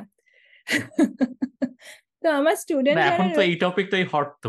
এখানে এডিট ডিসটেন্সে অনেক কাজ করছে। ইনফ্যাক্ট এই যে একটা ফেমাস ইন্ডিকের গ্রুপ থেকে কি এমআইটি একটা রেজাল্ট বেরোলো এডিট ডিসটেন্সের লোয়ার বাউন্ড নিয়ে যেটাতে হ্যাঁ হ্যাঁ সেটা one of the very nice results in fine grain পাঁচ ছয় বছর আগে হ্যাঁ বোধহয় ফাইন গ্রেন দু হাজার পনেরো সেরকম সেরকম সময়। যে এডিট ডিস্টেন্স কে হাউ দ্যাট এডিট ডিস্টেন্স মানে দুটো সিকোয়েন্স রয়েছে তোমাকে সেই সিকোয়েন্সগুলো একটা সিকোয়েন্সের সাথে আরেকটা সিকোয়েন্সকে তুমি ম্যাচ করাতে চাইছো উইথ মেকিং সাম এডিটস তো সেগুলো যে ছোটবেলায় ডায়নামিক প্রোগ্রামিং পড়ে লোকে অ্যালগোরিদমস এর ক্লাসে সেই ডায়নামিক প্রোগ্রামিং ইউজ করে তুমি এন স্কোয়ার টাইম কোয়াড্রেটিক টাইমে সলভ করতে পারো। ঠিক আছে? সিকোয়েন্সের লেন্থগুলো হচ্ছে n uh, and this has a lot of applications mainly like genomics bioinformatics obviously theory তে আমরা এরকম ভাবে প্রবলেমটাকে স্টেট করছি যখন তুমি অ্যাপ্লাইড এরিয়াতে যাচ্ছ there are a lot of like like you have to consider many other other considerations as well সেটা ভুলে যাও এটা ভুলে গিয়ে যদি আমি এডিট ডিস্টেন্স প্রবলেমটাকে দেখি লোকে প্রচুর সলভ করার চেষ্টা করেছে better than n square time পারেনি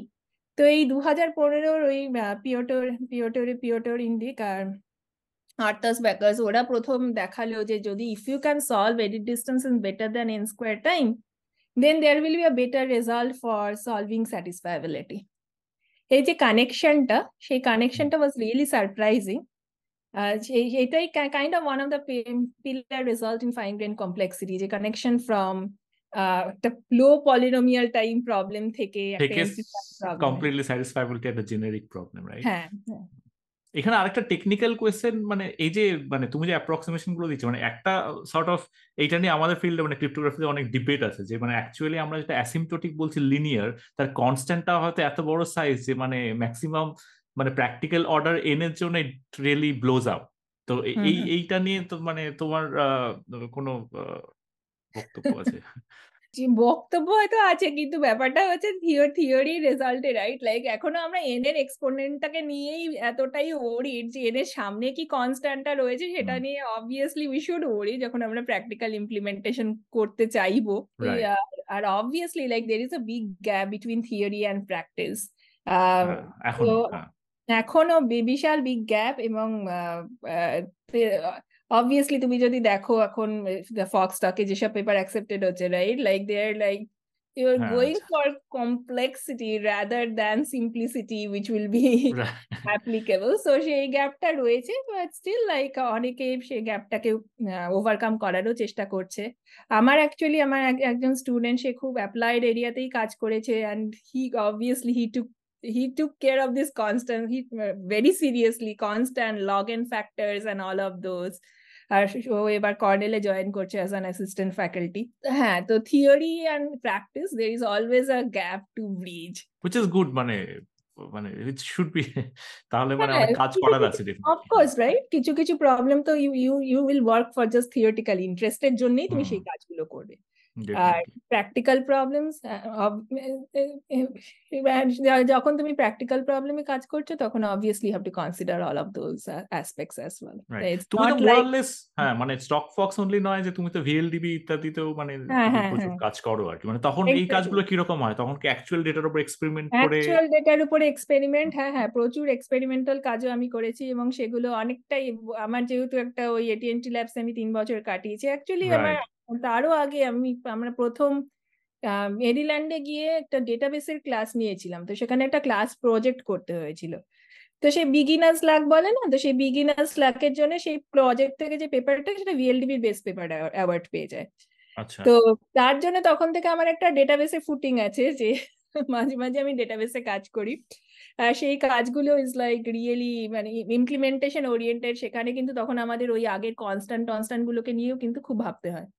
যে কীরকম ভাবে how getting to the like limit of everything হ্যাঁ কেননা ক্রিপ্টোগ্রাফিতে এই জিনিসটা খুবই মানে কনস্ট্যান্টলি আসে। না ক্রিপ্টোগ্রাফি হচ্ছে প্রচণ্ড মানে থিওরি আছে আর প্রচণ্ড প্র্যাকটিস আছে আর কি। মানে নাও পেপল না আমি দীর্ঘদিন ধরে ল্যাবে কাজ করছি এবং মানে এটাও আমার কাছে তোমার তুমি যেরকম বললে যে এটিএনটি ল্যাবে এক্সপোজারটা মানে আমার কাছে আমি ভিসাতে ল্যাবে কাজ করেছি প্রায় পাঁচ বছর এবং আমার কাছেও একটা হিউজ এক্সপোজার ছিল সেটা এই যে প্র্যাকটিক্যাল প্রবলেমগুলোকে দেখা এবং সেটাও মানে সর্ট অফ এই যে থিওরিটিক্যাল প্রবলেমগুলো ওখান থেকে তুলে আনা এবং সেইগুলোকে কাজ করা। এখন সমস্যা যেটা বললে যে ওই একটা সমস্যা থেকেই যায় যে এখন কমিউনিটি সবসময় কি সেটা সিম্পলিসিটি এবং ইউটিলিটি দেখছে নাকি সেটার মানে আনইউটিলিটি এবং কমপ্লেক্সিটি দেখছে? কোনটাকে বেশি গুরুত্ব দিচ্ছে? এটা একটা সবসময় একটা বড় ডিবেট আর কি কারণ পিপল মানে রিভিউয়ার্স আর মোরাললেস ফ্রম মানে দে আর ফ্রম এ বাবল এবারে সেই জিনিসটা ব্রেক করা it's it's difficult in general যদিও এখন ক্রিপ্টোগ্রাফি ইজ মানে আফটার মানে আমি এখন ব্লকচেন স্টার্ট আপে আছি এবং ব্লকচেন এই সর্ট অফ এই পুরো বুমটা হওয়ার ফলে যেটা হয়েছে যে এখন ভীষণ অনেক প্র্যাকটিক্যাল হয়ে গেছে আগের চেয়ে। মানে compare to when I was doing my মানে grad studies it was completely like eighty percent theoretical এখন more or less fifty percent practical হয়ে it's very very very different actually একটা একটা প্রশ্ন ছিল রিসার্চ নিয়েই তোমার ধরো ডেইলি লাইফটা কীরকম? মানে যেটা আমি শুনেছি যে প্রফেসরদের মানে সেই মিটিংস বা গ্রান্ট লেখা বা এই এইরকম জিনিসগুলোর একটা খুব বড় অংশই মানে সময় চলে যায় সেই সবগুলোতে।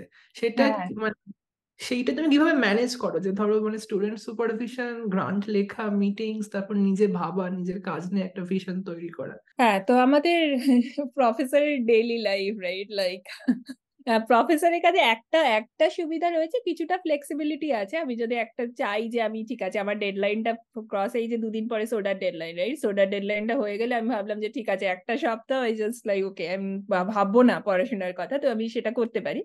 কিন্তু otherwise like there are too many things to balance আর সেটা ভীষণভাবেই সত্যি কথা like teaching plus grant writing plus advising students আর সব থেকে বড় কথা থিওরির প্রবলেম তো একবার মাথায় ঢুকলে সেটা তো যতক্ষণ তুমি সলভ না করছ তোমার মাথা থেকে বেরোচ্ছে না।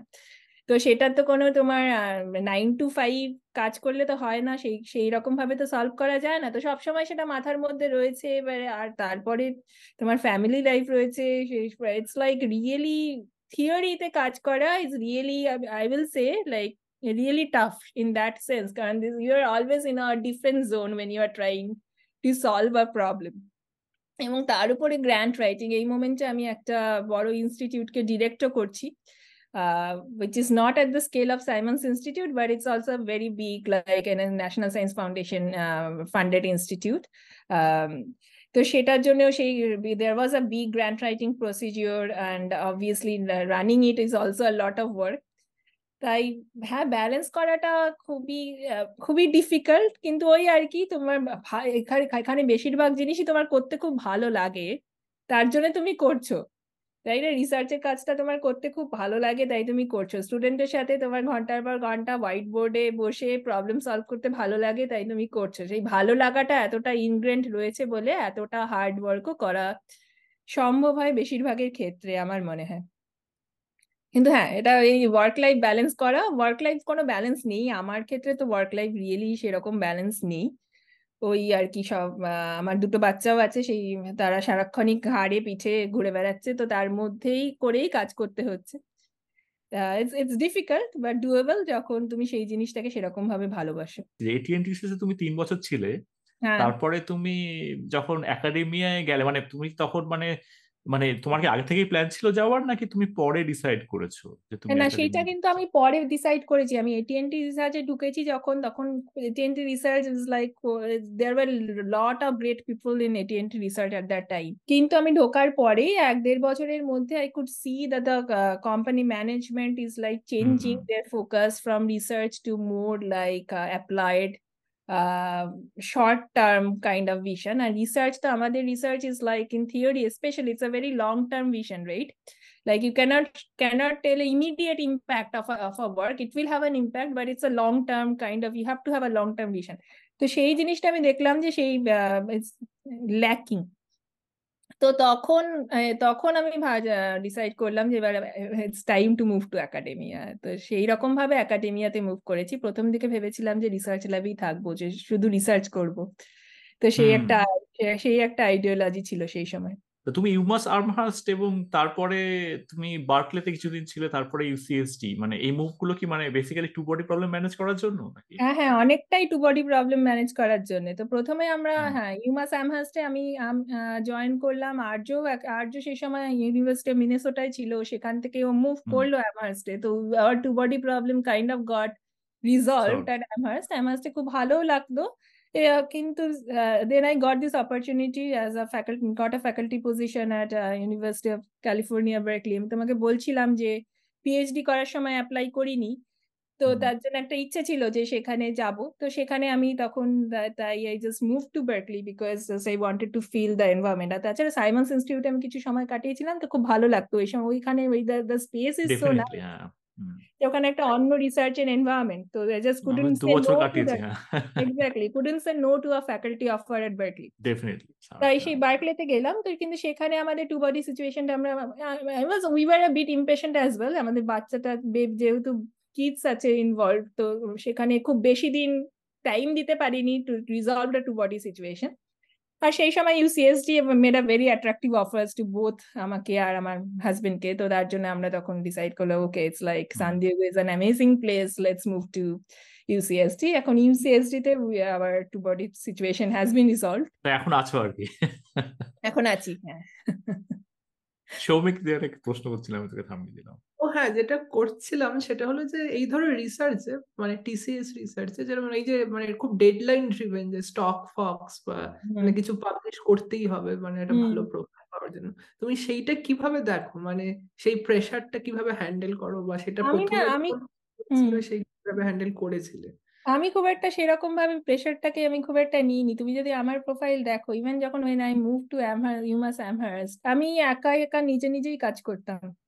জাস্ট আমার একটা কোনো প্রবলেম ভালো লাগতো তো সেটাতে সেটাকে নিয়েই I just I kept working আমার এক বছর সময় লাগল প্রবলেমটা সলভ করতে। I really didn't was not deadline driven as much তারপরে আস্তে আস্তে when when you get lot of students যখন তোমার ভালো স্টুডেন্ট আসছে পোস্ট ডক আসছে সিচুয়েশন চেঞ্জেস রাইট লাইক তখন you have a big group তার, তাই এমন নয় যে তোমাকে একা একা ফ্রম টপ টু বটম সবকিছু সলভ করতে হয়েছে। অনেকে রয়েছে তোমার সেখানে শেয়ার করার জন্য। তো সেক্ষেত্রে obviously it become slightly easier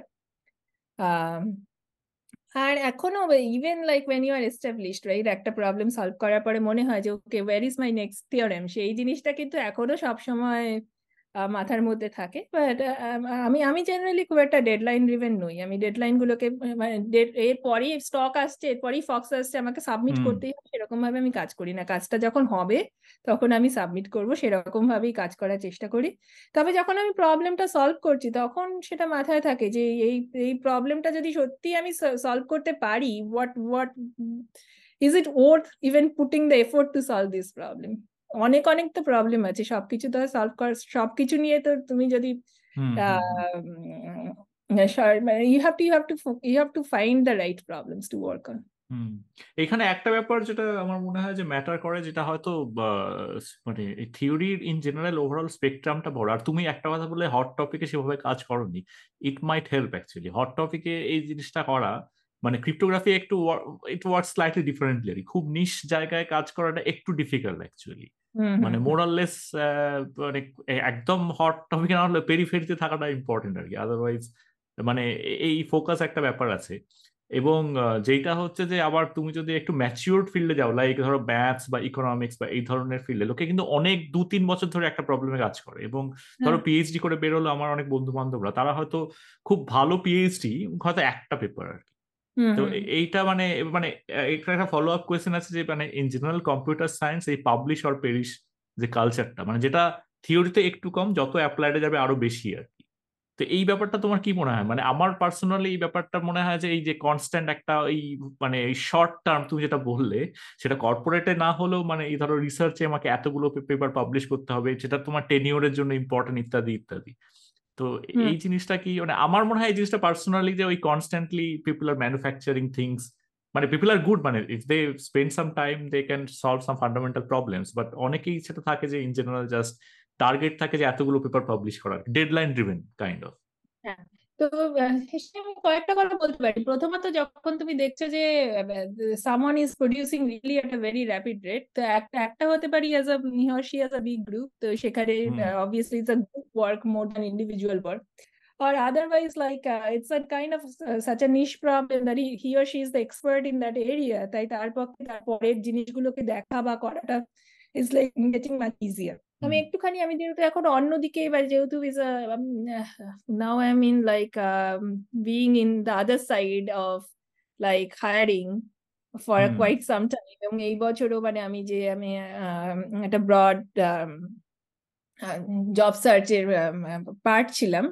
তো সেটাতে we got five hundred candidates and lot of folks like lot of students তারা they are working in very hot areas they have like তাদের প্রচুর প্রচুর publications but it's not like they got invited for interview আমরা বরং যখন দেখেছি কারও প্রচুর প্রচুর পাবলিকেশন উই ডিডেন্ট আন্ডারস্ট্যান্ড যে সে কি কোন থিমে সে কাজ করে তার অ্যাকচুয়াল মেন কন্ট্রিবিউশনটা কি? তখন those those profiles became much less attractive বরং যারা কয়েকটা কাজ করেছে বা their what their work stood out তারাই কিন্তু এই জব মার্কেটে অনেক বেশি সাকসেসফুল হয়েছে।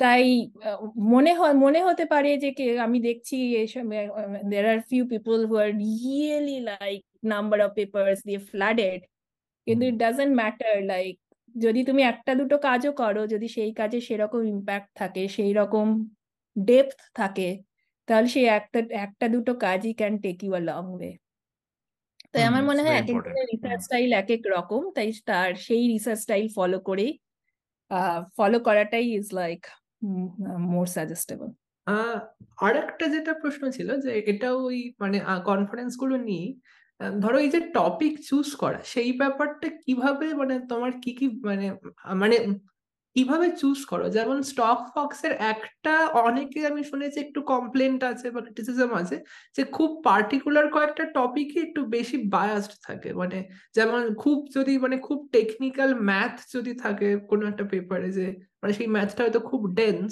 বা বোঝা যাচ্ছে না সেইটা সামহাউ মানে একটা খুব একটা সাটেল বায়াস থেকে যায়। মানে কম্পেয়ার টু ধরো খুব খুব খুব সিম্পল একটা লেমা বা খুব সিম্পল একটা রেজাল্ট বাট কনসেপচুয়ালি খুব রিচ তো সেই সেই ছোটখাটো ধরো এই সাটেল বা বায়াস এই জিনিসগুলো মানে কীভাবে হ্যান্ডেল করেছে তোমার ক্যারিয়ার আমি এটা নিয়েও আমরা মানে প্রত্যয়ের সাথে একটু একটু আমরা কথা বলছিলাম কমপ্লেক্সিটি ভার্সেস সিম্পলিসিটি হ্যাঁ এখন ব্যাপারটা হচ্ছে যে খুব শর্ট টাইম এর মধ্যে রিভিউ করতে হয় তো। সেই শর্ট টাইম এর মধ্যে যখন রিভিউরা রিভিউ করছে it's like it's it's difficult sometimes it's difficult to understand like এই the big conceptual message coming from simplicity সে ক্ষেত্রে অনেকেই get a little bias technical ডিফিকাল্টির দিকে। তো সেই বায়াসটাকে ওভারকাম করা একটু ডিফিকাল্ট কিন্তু স্টিল আমার মনে হয় এখন যেহেতু দেখছি প্রোগ্রাম কমিটির চেয়াররা they are trying to atleast instil যে এই আইডিয়াটা যে look look for like simple things are better যদি কোনো একটা প্রবলেমকে সিম্পল ভাবে সলভ করা যায় give points to that not like deduct points for it তো সেই জিনিসটা একটুখানি হলেও কিছুটা রয়ে হচ্ছে। প্রোগ্রাম প্রোগ্রাম কমিটি মেম্বারদেরকে সেরকম ভাবে ইনস্ট্রাক্ট ইনস্ট্রাক্ট করা হচ্ছে। তাছাড়া তবে স্টক ফক্সে যেটা তুমি বলছো সেটা খুবই খুবই সত্যি কথা। স্টক ফক্স ইজ লাইক শুধু তাই নয় it's like more bias towards like a little bit more bias towards computational complexity type of things like আমি বলব যে আমি অ্যালগোরিদমসে কাজ করি। অ্যালগোরিদমসে কিন্তু অত পেপার অত স্টক ফক্সে মানে যা হয় তার তুলনায় কম্পিউটেশনাল কমপ্লেক্সিটির এরিয়াতে বেশি মানে it's slightly easier in some sense কিন্তু সেসব নিয়েই আর কি চলতে হবে তাই না? তো আর কি সেই নিয়ে পারফেক্ট ওয়ার্ড তো কঠিন হ্যাঁ ডেফিনেটলি হ্যাঁ এক্স্যাক্টলি তবে এই তো আমি বলব থিওরিটিক্যাল কম্পিউটার সায়েন্সে তুমি এখন এখন তুমি পিএইচডি করছ তাই না সৌমিক? হ্যাঁ পিএইচডি হ্যাঁ হ্যাঁ পিএইচডি করছ। তো as you as you like যখন পিএইচডি পরে পোস্ট ডক করবে বা এই কমিউনিটিতে অনেকদিন থাকবে তো দেখবে যে এই কমিউনিটিটা ইজ রিয়েলি ফ্রেন্ডলি এখানে সব it's like accepting and so on তাই আমার মনে হয় আমি প্রথমবার যখন প্রথম ফক্সে গেছিলাম I fell really alone like there was nobody else কিন্তু এখন আমি যখন কনফারেন্সে যাই it's like it has change তাই? তাই তুমি যতদিন থাকবে তত দেখতে পাবে যে there are lot of like folks around you and you will you will start enjoying the entire process তুমি দেখেছ মেয়েদের পার্টিসিপেশন আগের তুলনায় বেড়েছে? মানে লাস্ট দশ পনেরো বছরে? তার জন্য আমরা অনেক কিছু করার চেষ্টা করছি। আমি তো যখন ওই যা বলছিলাম প্রথম ফক্সে গেছি ফক্স টু থাউজেন্ড এইটে ফিলাডেলফিয়া মেরিল্যান্ডে ছিলাম ফিলাডেলফিয়া দু ঘণ্টা দূরে বলে চলে গেছিলাম। তো সেই সময় আমি জানি না কজন মেয়েকে দেখতে পেয়েছিলাম, মনেই পড়ে না সেরকম কাউকে দেখেছি বলে। তো আমরা দু হাজার আঠেরোতে তখন থিওরি ফেস্ট শুরু হচ্ছে স্টকে, যে স্টককে had to become more popular আগে হচ্ছে স্টকে তারাই আসছিল যাদের স্টকে পেপার আছে, তো সেটাকে আরেকটু আরেকটু ওপেন করার জন্য থিওরি ফেস্টের, থিওরি ফেস্ট শুরু হচ্ছিল।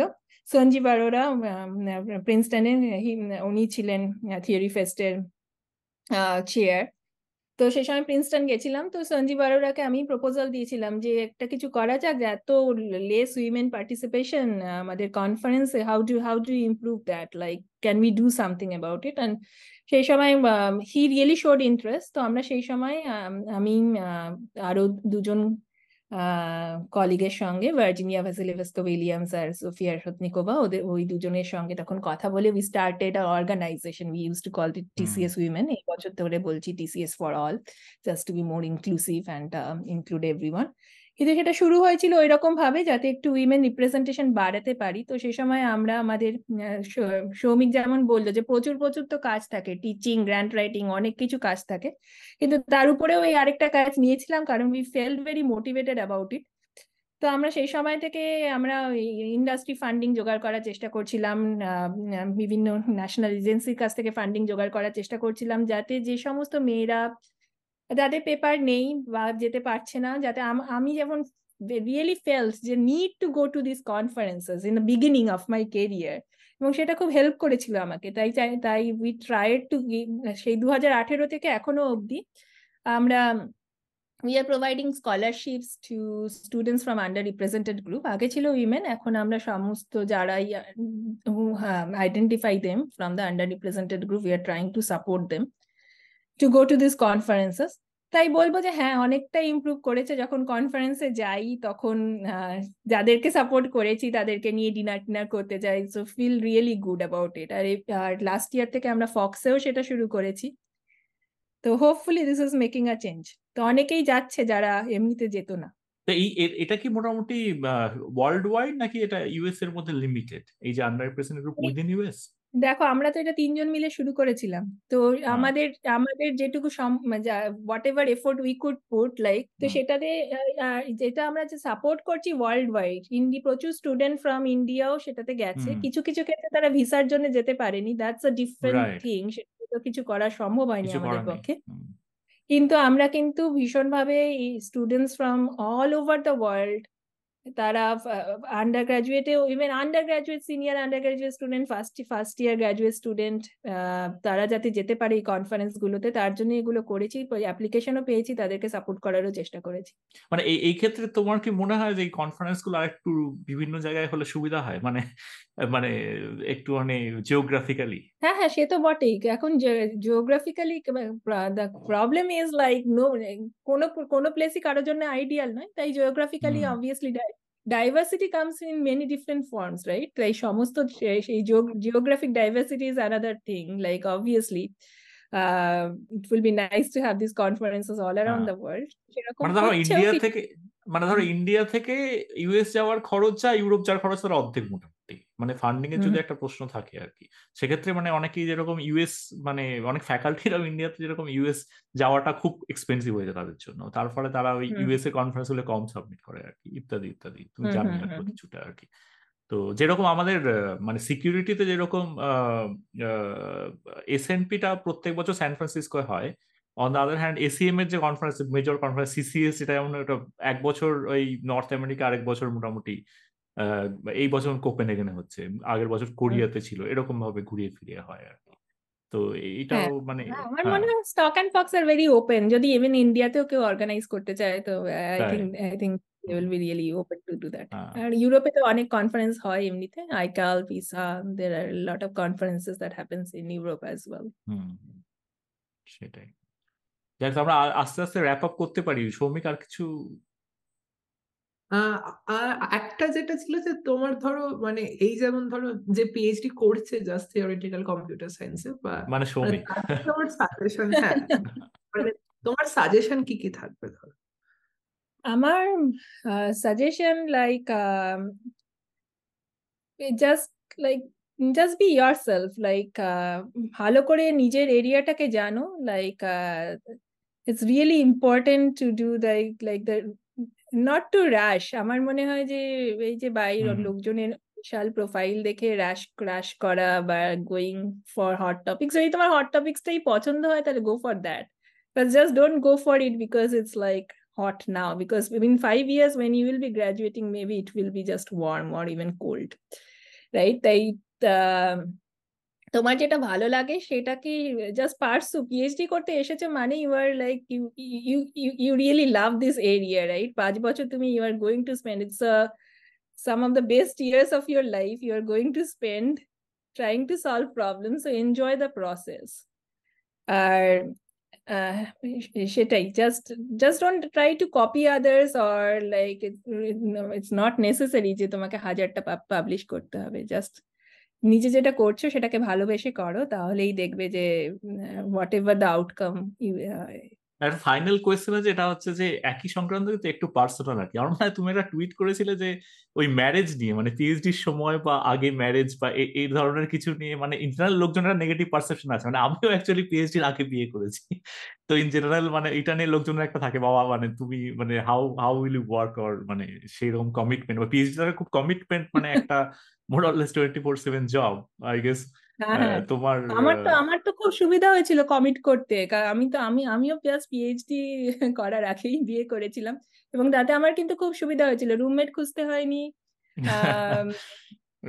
আই কুড লাইক রান্না টান্না করার ক্ষেত্রে বলতে পেরেছি রাইট লাইক যে okay you have to cook like three days I will cook the other three days and so on I had a lot of voice over my on my roommate তো সেগুলোতে আমার কিন্তু খুব সুবিধা হয়েছিল। PhD করার জন্য আই কুড সরি বিয়ে করার জন্য I could focus more on PhD তো সেই সময় একজন বলেছিল, একজন আমাকে বলছিল ওখানকারই একজন মেরিল্যান্ডের প্রফেসর উনি আমাকে, জানতেন না মনে হয় ম্যারেড তো আমাকে বলছিল যে টেনিওর পাওয়ার আগে কিন্তু বিয়ে করো না। নাকি না না না, বলেছিল যে টেনিওরটা ফ্যাকাল্টি পজিশন পাওয়ার আগে বিয়ে করো না টেনিওরটা না পাওয়ার আগে ডোন্ট হ্যাভ আ বেবি হ্যাঁ হ্যাঁ। আমি বললাম স্ট্যান্ডার্ড মানে এটা লোকজনের একটা পারসেপশন থাকে। মানে সেকেন্ড অ্যাডভাইসটা ঠিক আছে দেখব ভেবে দেখব তো ফার্স্টটা তো মানতে পারছি না অলরেডি বিয়ে হয়ে গেছে। তো যাই হোক আবার পিএইচডির পরেই আমার we had our first baby তো সেটাতে কিন্তু একটু বেবি হওয়ার পরে obviously situation becomes a bit difficult আমাদের একটা টু বডি সিচুয়েশনে ছিল বাচ্চাও ছিল তো এটা মানে লাইফ আ লিটল হার্ড হ্যাঁ completely it's a different ball game বিয়ে করাটা কিন্তু অ্যাডভান্টেজিয়াস আমার মতে। সেটাই যাই হোক খুব ভালো লাগল তোমার সাথে কথা বলে। আমার সাথে অনেকদিন ধরেই মানে বিভিন্ন ইমেলে কথাবার্তা হয়েছিল কিন্তু সামনাসামনি সামনাসামনি এখনও হয়নি টু ডি কথাবার্তা হলো একটা হ্যাঁ কখনো হ্যাঁ আশা করি থ্রি ডি হবে। হ্যাঁ হ্যাঁ তো অনেক ধন্যবাদ হ্যাঁ আমারও খুব আমারও খুব হ্যাঁ। ভালো লাগল হ্যাঁ এরপরে একদিন একবার থ্রি ডিও হয়ে যাবে ঠিকই টু ডির পরে। ব্যস্ত শিডিউলের মধ্যে থেকে টাইম বার করে যে এতটা সময় দিলে সেজন্য অনেক ধন্যবাদ। ঠিক আছে। আর তোমাদের সব best of luck for your career and what you are doing thank you ঠিক আছে। বর্ণা। Thank you by